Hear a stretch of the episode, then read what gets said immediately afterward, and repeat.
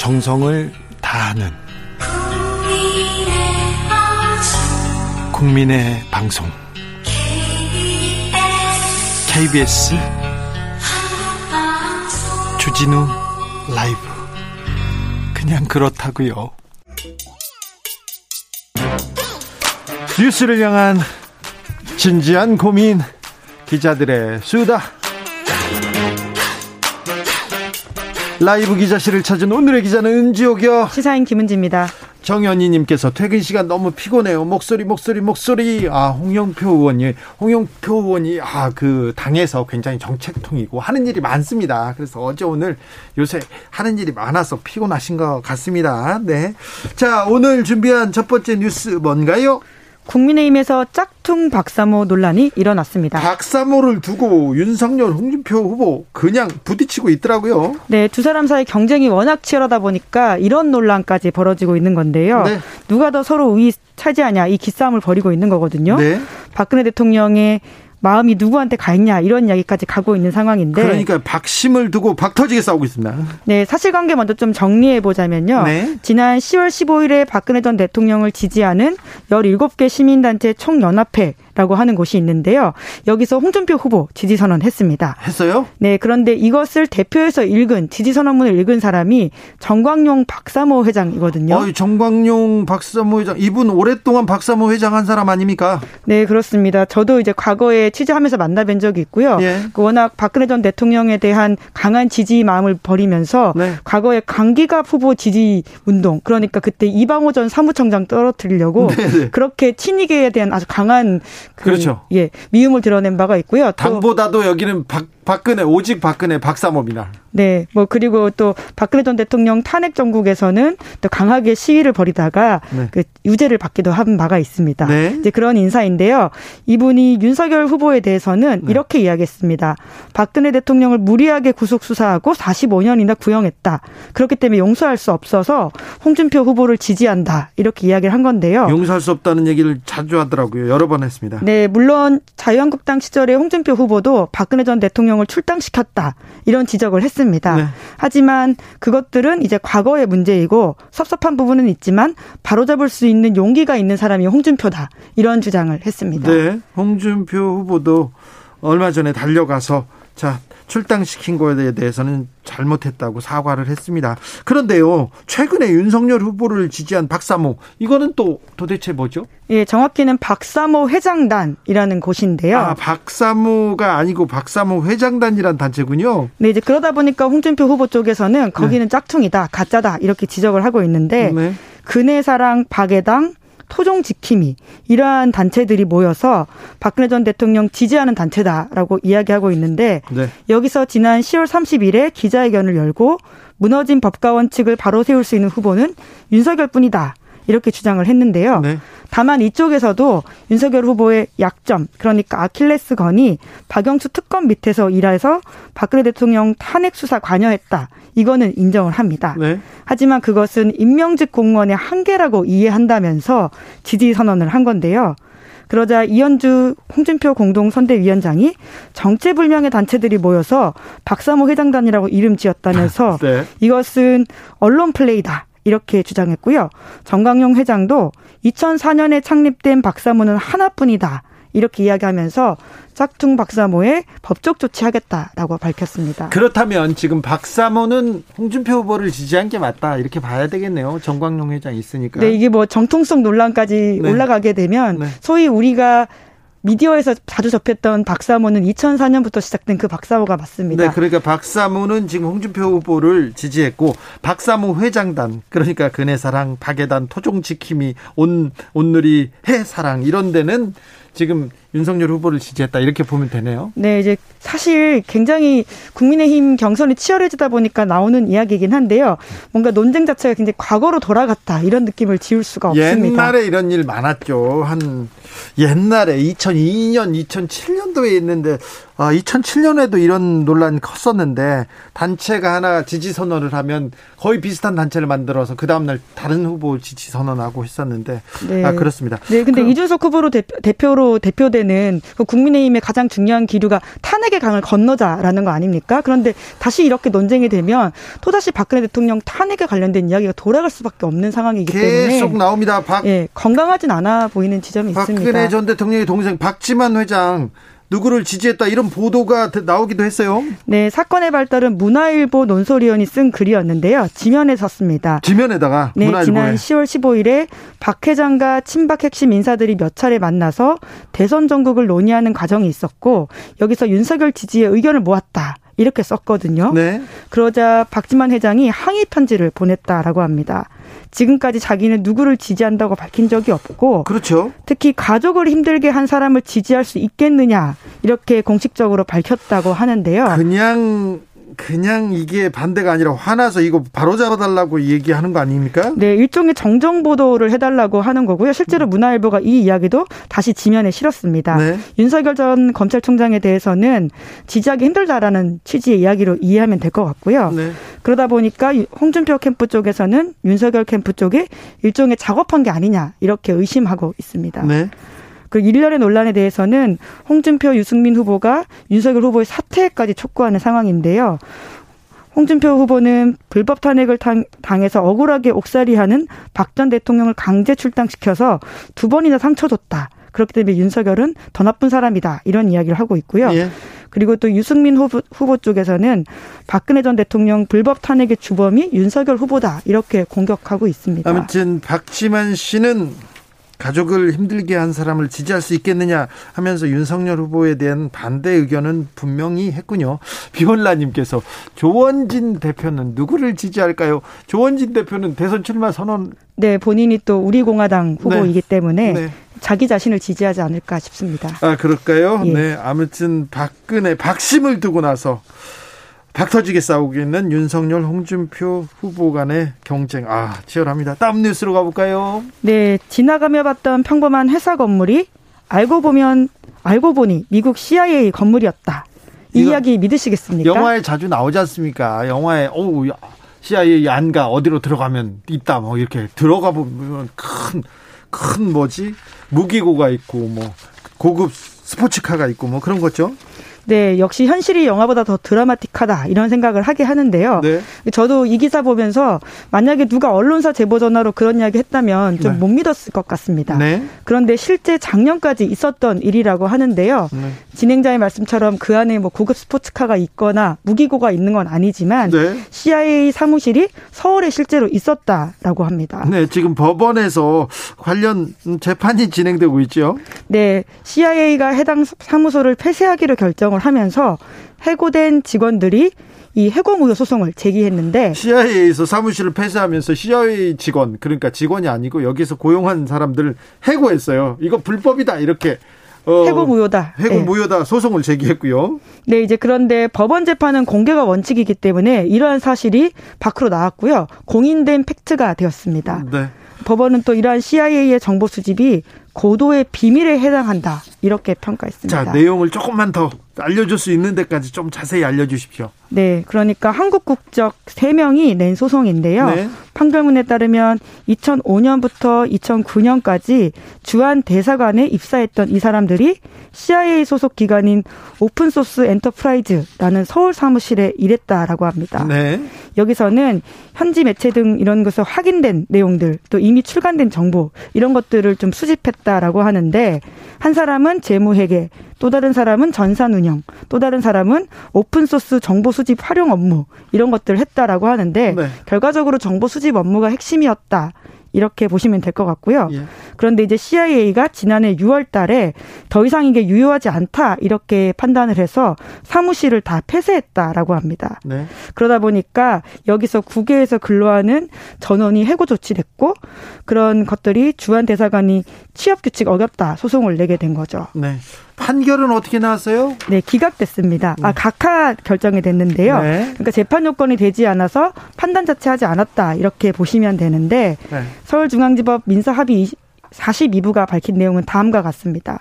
해고는 미국의 주권적 행위가 해당하므로 이들의 복직을 강요하는 것은 부당한 간섭이 될 우려가 있다. 이렇게 이야기를 한 건데요. 그러니까 이것은 미국에서 결정한 사안이기 때문에 한국 법원이 판단할 수 없다. 이렇게 결정한 거죠. 그렇기 때문에 지금 어떤 판단도 하지 않고 네. 사무실이 있다. 이 사실만 지금 밖으로 나오게 되었습니다. 아, 저는 아, 정보기관 사람들 많이 만나잖아요. 외국에서도. 그런데 아유, 하고 싶은 말 많은데.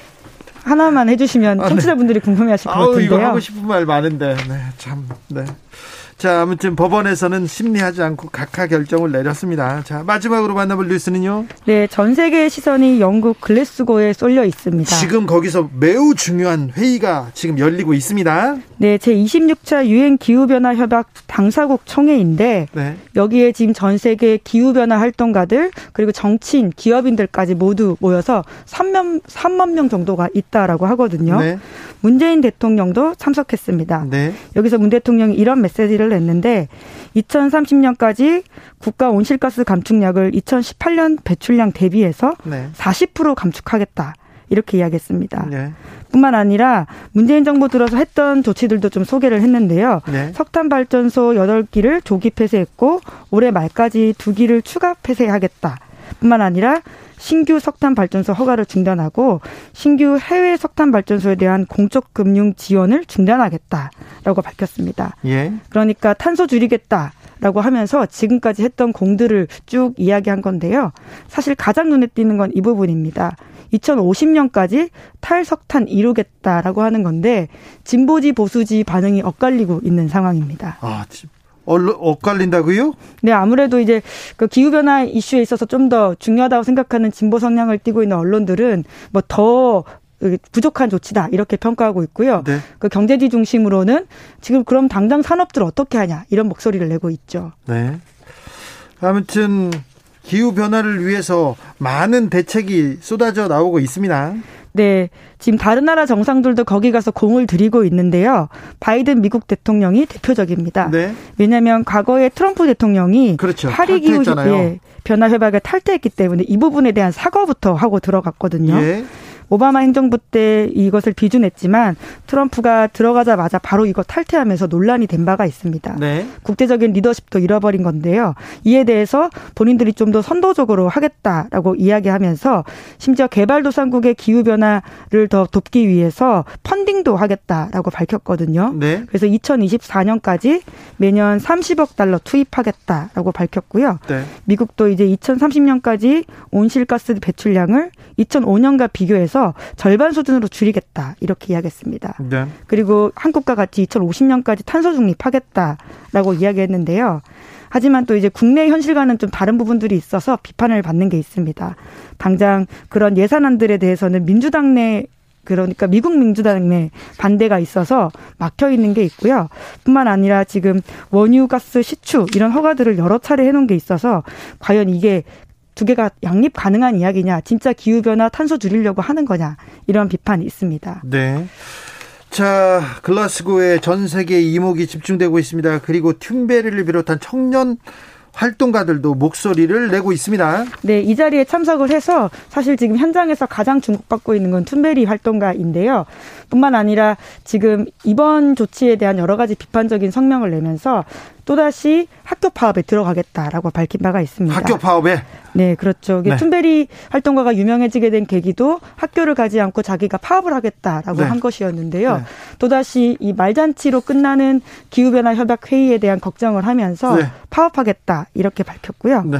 이제 물론 완전히 변화가 없는 건 아닌데 네. 영국은 2025년 이전까지 모든 석탄 발전소 가동을 중단한다.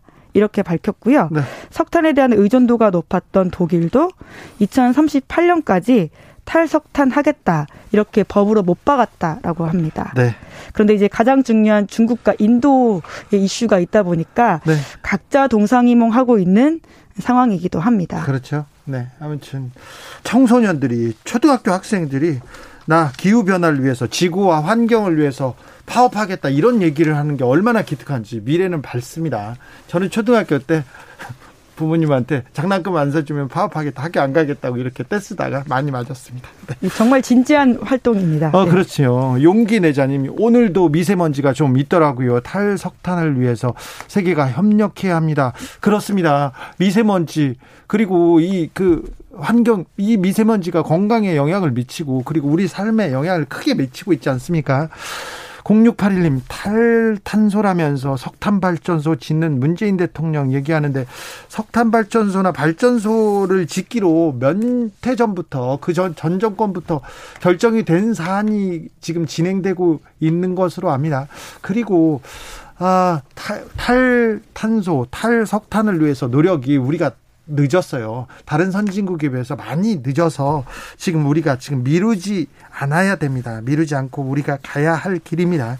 기자들의 수다 지금까지 시사인 김은지 기자 함께했습니다. 감사합니다. 네, 감사합니다. 어, 앞서 유승민 후보가 여론조사 수치를 언급하셨어요. 그래서 조사 개요를 말씀 드리겠습니다. 저는 꼭 해야 됩니다. 저희 KBS 1에서는요.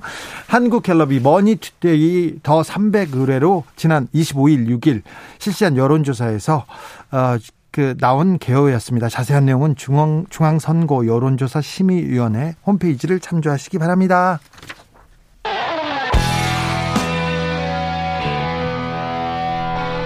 스치기만 해도 똑똑해진다. 드라이브 스루 시사 주진우 라이브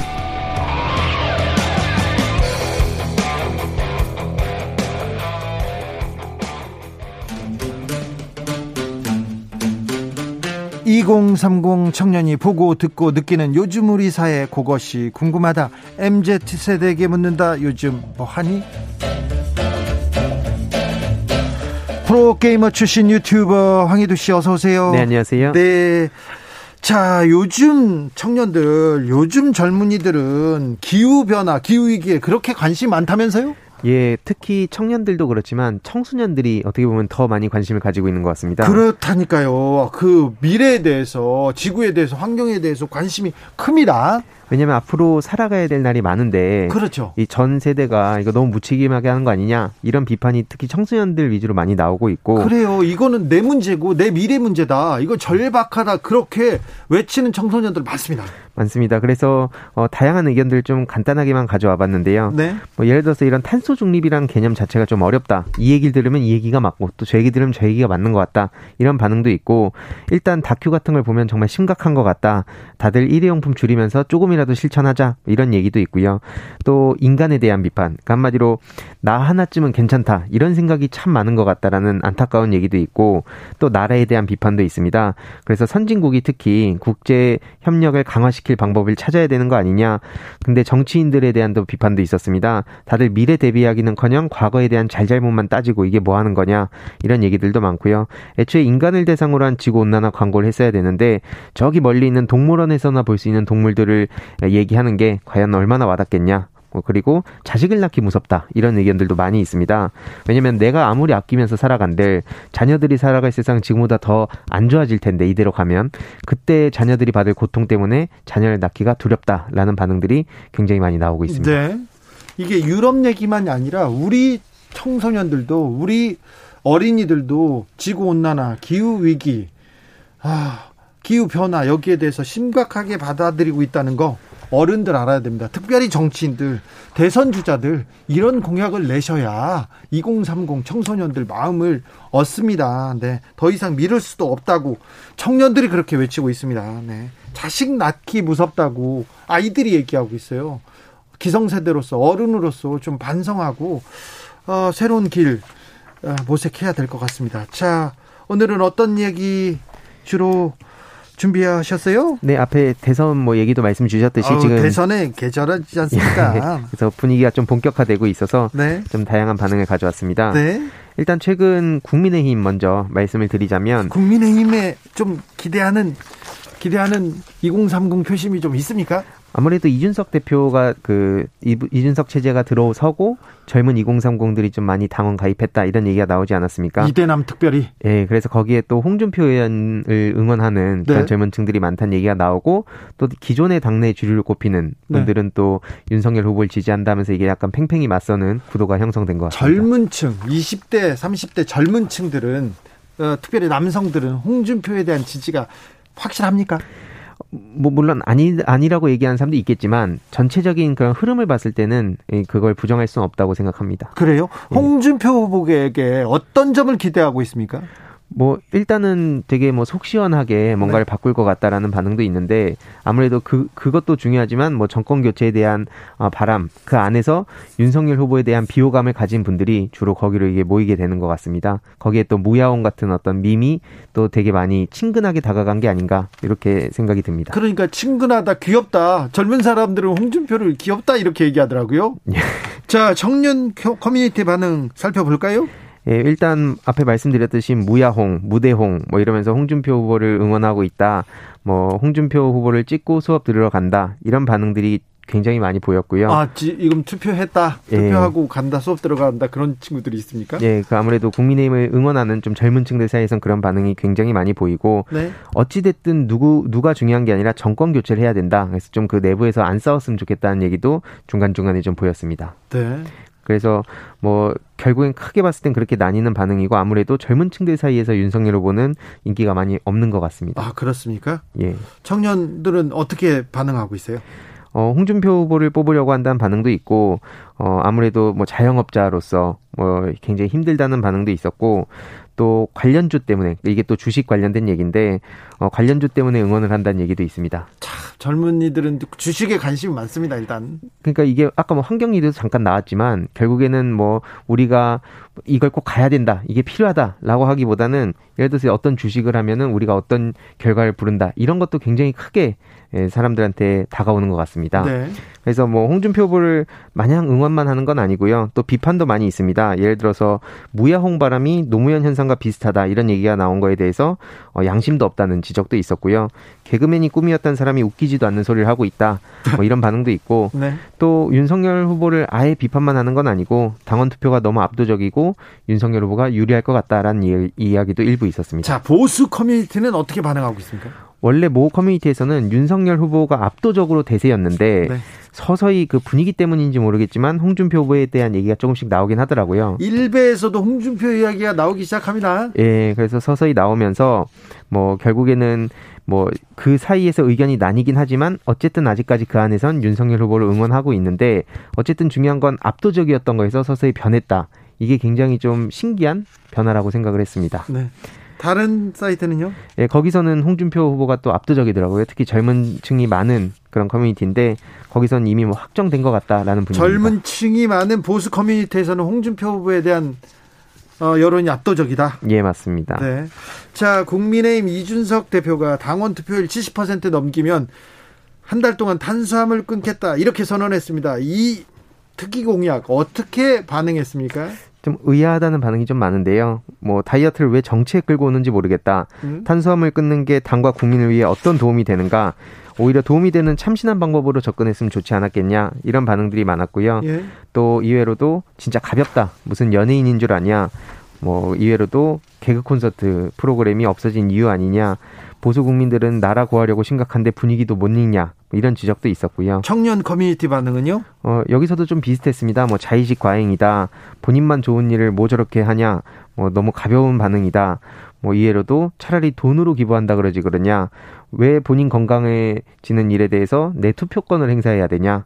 뭐 이런 지적들이 있었습니다. 네.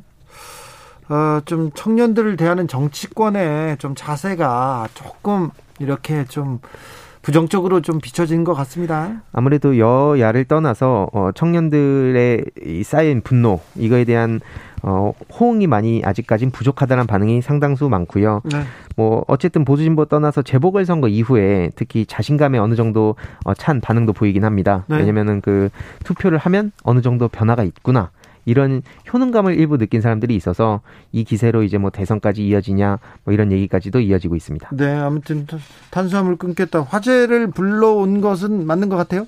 네, 어쨌든 이게 또 언론 보도도 되고 커뮤니티에 또 소식도 전해지고 그런 것 같습니다. 약간 부정적이지만 아무튼 화제는 됐습니다. 하늘바람님께서 고3들 분위기도 홍준표래요 이런 얘기 했습니다. 고3 투표권이 있습니다. 네. 자, 민주당은 어떻습니까? 지금 이재명 후보가 2030 여성 표심을 잡기 위해 또 최근에 편안한 체육복 차림으로 공식 석상에 나타나게 됐습니다. 여성 동호회들하고 뭐 체육 활동 하더라고요? 예, 맞습니다. 그래서 어, 알아, 알면 알수록 점점 좋아지는 사람이다. 성남시 빚 갚을 때부터 알아봤다. 한마디로 유능하다는 얘기고요. 어, 반면 또 부정적인 반응은 2030 여성 여러분들 정신 차려야 된다. 과거 그 욕설 논란에 대해서 언급을 하면서 어, 잘 생각해야 된다. 뭐 이렇게 반응이 좀 나뉘었습니다. 청년층, 특별히 여성 청년들, 네 어떤 반응입니까? 뭐 왜 지지해야 되는지 모르겠다는 반응도 있었고 애초에 2030 여성들을 어, 배제한 거 아니냐 이런 일부 목소리도 있었는데 어, 대부분 비판적인 목소리가 많아서 아마 이번에 오늘 또 선대위 본격적으로 출범하고 이제 시작이 되는 것 같은데 예, 대선에서 굉장히 중요하게 예, 대안을 모색해야 될 거라 생각합니다. 홍석빈님께서 2030 국힘 지지하는 이유는 민주당이 싫어서가 대부분입니다. 이렇게 얘기합니다. 민주당은 이 부분에 대해서 좀 신경을 써야 될 것 같습니다. 자, 주 4일제에 대해서 주 4일제에 대해서 공약이 던져졌습니다. 지금 심상정 후보 그리고 이재명 후보도 지금 주 4일제 근무제 거론하기 시작했는데 여기에 대해서는 어떻게 반응하고 있습니까? 예, 이게 핵심은 나흘 동안 더 많이 일할 수 있어도 나머지 하루는 온전히 쉬자. 약간 요런 취지로 이, 여기에 대해서 반응이 많이 나뉘고 있는데 네. 일단 긍정적인 반응은 길게 보면 언젠가는 될 것 같다. 주 5일 얘기 나올 때도 처음에는 경제 망할 것처럼 얘기했지만 전혀 그런 일이 없었다. 이런 반응도 많았고요. 직장인이라면 대부분 찬성할 것 같다. 뭐 공무원들만 살판 나겠다. 이런 반응들이 있었는데 네. 특히 부정적인 거에 대해서는 이러니까 죄다 공무원 시험에만 몰두하는 거 아니냐. 음. 그러면서 포퓰리즘이란 얘기도 나왔고요. 뭐 공무원, 공기업, 대기업 외에는 해당 사항이 실질적으로는 없다. 이렇게 좀 비판적인 반응이 나뉘었습니다. 청년들은 환영합니까? 어, 찬성하는 반응도 많았는데요. 뭐 4차 산업혁명 가게 되면 아마 필연적이 될 것 같다. 그래서 앞서 말씀드렸듯이 5일제 도입 때랑 비교하는 얘기도 많았고요. 빨리 도입됐으면 좋겠다. 그래서 가족들과 시간을 보내고 문화생활을 즐기고 싶다는 반응도 많았고 네. 뭐 주 4일로 가서 결국에는 이렇게 지적하는 정치인들은 정작 주 5일도 안 하면서 무슨 이게 시기상조라고 발목 잡는지 모르겠다 이런 반응이 있었고 어, 또 마찬가지로 반대한 논리는 앞서 보셨듯이 비슷합니다. 그래서 쉬는 만큼 연봉이 줄면 결국에는 이게 안 좋은 것 같다. 뭐 이래서 돈 걱정을 하는 이야기도 또 특히 청년들 사이에서 많이 보였습니다. 네, 청년들은요. 네. 보수 커뮤니티 반응은요? 일단 뭐 이게 위험하다 그러면서 만약에 주 4일제를 하게 되면 주 3일제, 2일제, 그러면서 뭐 1일제까지 얘기하지 않겠냐. 그러면서 결국에는 너무 이상적인 그런 걸로 어, 포퓰리즘이다 뭐 이런 지적도 있었고 아이고, 너무 많이 남아 나갔다. 네. 그래서 그 안에서도 반응이 나뉘더라고요. 네. 이건 너무 나갔다. 네. 근데 아무튼 그, 거기에 호응하는 사람들도 있었고 어, 결국에는 주 4일제를 응원하는 그런 보수 커뮤니티 내부의 반응도 상당히 많다는 게 조금 놀라웠습니다. 네. 그렇죠. 네. 4057님께서 투표 70% 넘으면 국회 앞에 거리 낙엽 청소 1개월 한다 했으면 좋았을 듯 합니다. 아, 이준석 후보의 어, 탄수화물 발언 때문에 그렇군요. 황정현님께서 황 씨네요. 황희두 씨, 창원항 씨 아니죠? 이렇게 물어봅니다. 창원항입니다. 아, 그래요? 창원항 씨 네. 저렇게 훌륭하고 좋은 사람 없는데 얘기하는데 창원항 씨랍니다. 황희두 씨. 네. 황희두 씨, 예. 할로윈데이에 뭐 하셨어요? 그냥 이것저것 공부하고 또 요즘 힙합 젊은 친구들이 좋아하는 노래도 듣고 네. 같이 이렇게 문화 교류도 하고 막 그렇게 노력하고 있어요. 아니 이태원에 왜 할로윈 축제 때 젊은이들 이태원 가는지 언제부터 이태원을 갔다고 그리고 언제부터 할로윈 축제를 즐겼다고 그런데 엄청나게 많이 젊은 사람들한테는 문화가 된 것 같습니다. 예, 원래 이태원의 그 할로윈 파티가 굉장히 젊은 층들 사이에서 유행을 하긴 했는데 더군다나 여태까지 여러모로 억압돼 있던 게 이번에 확 표출이 된 것 같습니다. 게다가 그렇죠. 또 위드 코로나로 전환한 시기인데 지금 가는 게 뭐 하루 이틀 차이로 무슨 상관이 있냐 이러면서 많이 갔는데 그러면서 많이 좀 위반도 하고 어때 막 그렇게 가는 사람들 많았어요. 예, 문제는 17만 명 가량 모였다는 건데 17만 명이요? 예, 그래서 여기에 대해서 참여자를 비판한 목소리가 일단 대부분이었습니다. 네. 그래서 언제부터 우리가 해외 문화를 그렇게 즐겼냐? 정작 한복도 명절 때 안 입으면서 이렇게 해외 문화를 저렇게 즐기고 특히 방역 그 수칙을 위반하는 듯한 그런 모습에 지적하는 반응들이 굉장히 많았고 같은 30대로서 2030의 이런 개념 없는 행동이 불편하다 이런 지적도 있었는데 네. 오세훈 서울시장에 대한 비판도 있었습니다. 여기서 지금 뭐 하고 있냐 한마디로 방역에 자신이 있다면서 그렇게 문재인 정부를 물어뜯더니 거의 그냥 방관 수준 아니냐. 아. 예, 이래놓고 코로나 확진자 늘어나면 또 정부 탓할 거 아니냐. 뭐 이런 지적도 일부 있었습니다. 서울시장이 나가서 좀 막, 막았어야지 말렸어야지 뭐 하고 있느냐 이렇게 방관하고 있다고 비판하는군요. 예. 청년 커뮤니티 반응은 어떻습니까? 어, 사람들 그 사진이 굉장히 핫했잖아요 주말에 그 공유가 되면서 그래서 네. 그걸 보고 정말 충격받았다는 반응도 있고 어, 반면에 또 이걸 긍정하는 목소리는 어, 지하철이나 버스 그럴 때 사람들이 굉장히 많은 거는 마찬가지 아니냐. 근데 왜 유독 여기에만 이렇게 지적을 하냐. 뭐 이런 지적도 있었고 또 거리두기가 이제 사실상 의미가 없지 않냐. 좀 놀게 내쁘자. 이런 반응들이 있었는데 보통 대부분은 예, 할로윈이야말로 백신 패스 했어야 된다. 그리고 너무 이기적인 사람들이 많은 것 같다. 뭐, 이 유령 분장이 아니라 진짜 유령이 되고 싶지 않은 이상 이게 뭐 하는 건지 모르겠다라는 비판이 굉장히 많았습니다. 네. 요즘 다 힘들고 어려운데 지금 며칠을 못 참고 그리고 또 지금은 마스크 쓰고 거리두기 해야 됩니다. 지금 마냥 놀 때 아닙니다. 우리가 코로나 끝나고 지금 일상으로 돌아간 게 아니라 코로나와 함께 함께 이 일상을 회복해야 되는 그런 상황입니다. 불법 촬영하다가 걸린 사람도 있어요. 이런 이런 문화는 그거 잘못했습니다. 누가 그거 불법 촬영하고 있으면 잘못됐다고 꾸짖고 막아야죠. 아, 약자들을 배려하고 보호해야죠 여성들을. 그런데 지금 뭐 하고 있었습니까? 그때 좀 굉장히 부적절했던 것 같습니다. 구민정님께서는 한복 입고 싶은데요. 너무 비싸요 얘기합니다. 이거 이 말은 또 일리가 있는 것 같아요. 네. 오사공원님 앞으로 다가올 빼빼로데이, 발렌타인데이, 화이트데이 걱정되는군요. 네. 아무튼 코로나 시대 거리두기, 마스크 잘 쓰기, 손 잘 씻기 이거 꼭 지켜야 됩니다. 네. 요즘 뭐하니 유튜버 황희두 씨와 함께했습니다. 감사합니다. 감사합니다. 오늘도 수고하고 지친 자들이여 여기로 오라. 이곳은 주기자의 시사 맛집 주토피아 주진우 라이브.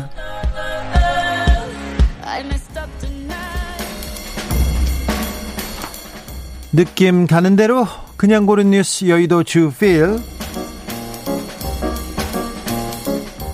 화상 강의 실수 중 켜진 카메라 교수는 산소 튜브 꽂고 있었다 중앙일보 기사인데요 아, 코로나 시대 원격 수업 뭐 일상화 됐습니다 그래서 교수가 아, 수업을 좀 불성실하게 한다. 학생 태도 불성실하다. 이런 지적 끊이지 않고 논란 끊이지 않고 있습니다. 그런데 아, 이런 소식 많이 들렸죠. 얼마 전에도 음란물 보다 걸린 교수님이 있었습니다. 목욕탕에서 목욕하면서 수업하다 걸린 교수도 있었죠. 그런데 인도네시아 누구르호 교수는 지난 7월 개강 이후에 두 달간 한 번도 화상 강의 때 카메라를 켜지 않고 수업을 했습니다. 왜 음성으로만 하느냐 이렇게 했더니 교수가 학생들이 집중력을 잃지 않았으면 좋겠다. 집중력을 위해서 나는 음성으로만 하겠다 했더니 학생들이 교수가 게으른 거 아니냐. 어, 학생들한테 무례하다. 전문직이지도 못하 비난이 쏟아지기도 했습니다. 그런데 아, 강의 도중에 실수로 교수의 카메라가 켜졌어요. 그래서 아, 교수를 비쳤는데 코에 산소 튜브를 꽂고 있는 교수의 모습이 고스란히 드러났습니다.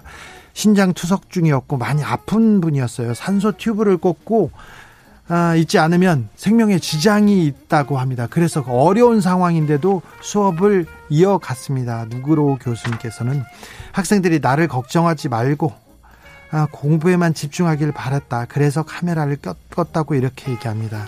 교수님의 헌신과 책임감에 모두를 감동하고 숙연하게 만듭니다. 아, 네. 교수님, 네. 감사합니다.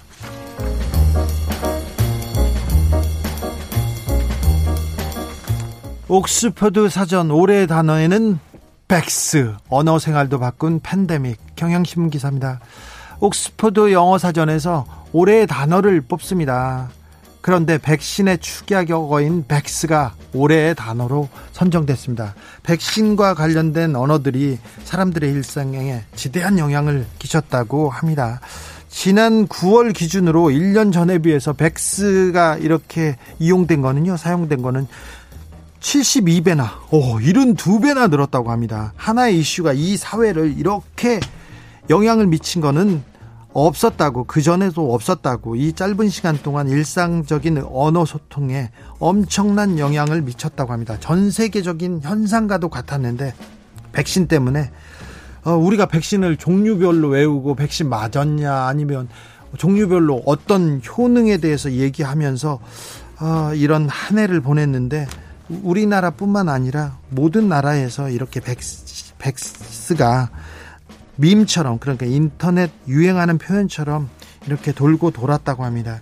옥스퍼드 사전은 지난해에는 그 단어를 선정하지 않았습니다. 코로나가 언어에 미친 영향이 너무나 커서 한 단어를 선택하기 힘들었다고 했는데 아, 올해는 백스가 선정됐습니다. 백신으로 코로나로 아, 전 세계가 엄청 고단하게 살고 있구나 그런 생각을 합니다. 그래도 툰베리를 보고 초등학생들이 기, 지구, 지구와 환경을 위해서 어 게으르고 탐욕적인 어른들을 꾸짖고 있다는 그런 생각을 하면서 아 우리는 앞으로 나간다 우리 미래는 밝다 이런 생각도 해보게 됩니다. 아, 페퍼톤스의 빅토리 들으면서 저는 여기서 인사드리겠습니다. 오늘 돌발 퀴즈의 정답은 헤르만 헤세 아니고 상속세였습니다. 상속세. 저는 내일 오후 5시 5분에 돌아오겠습니다. 지금까지 주진우였습니다.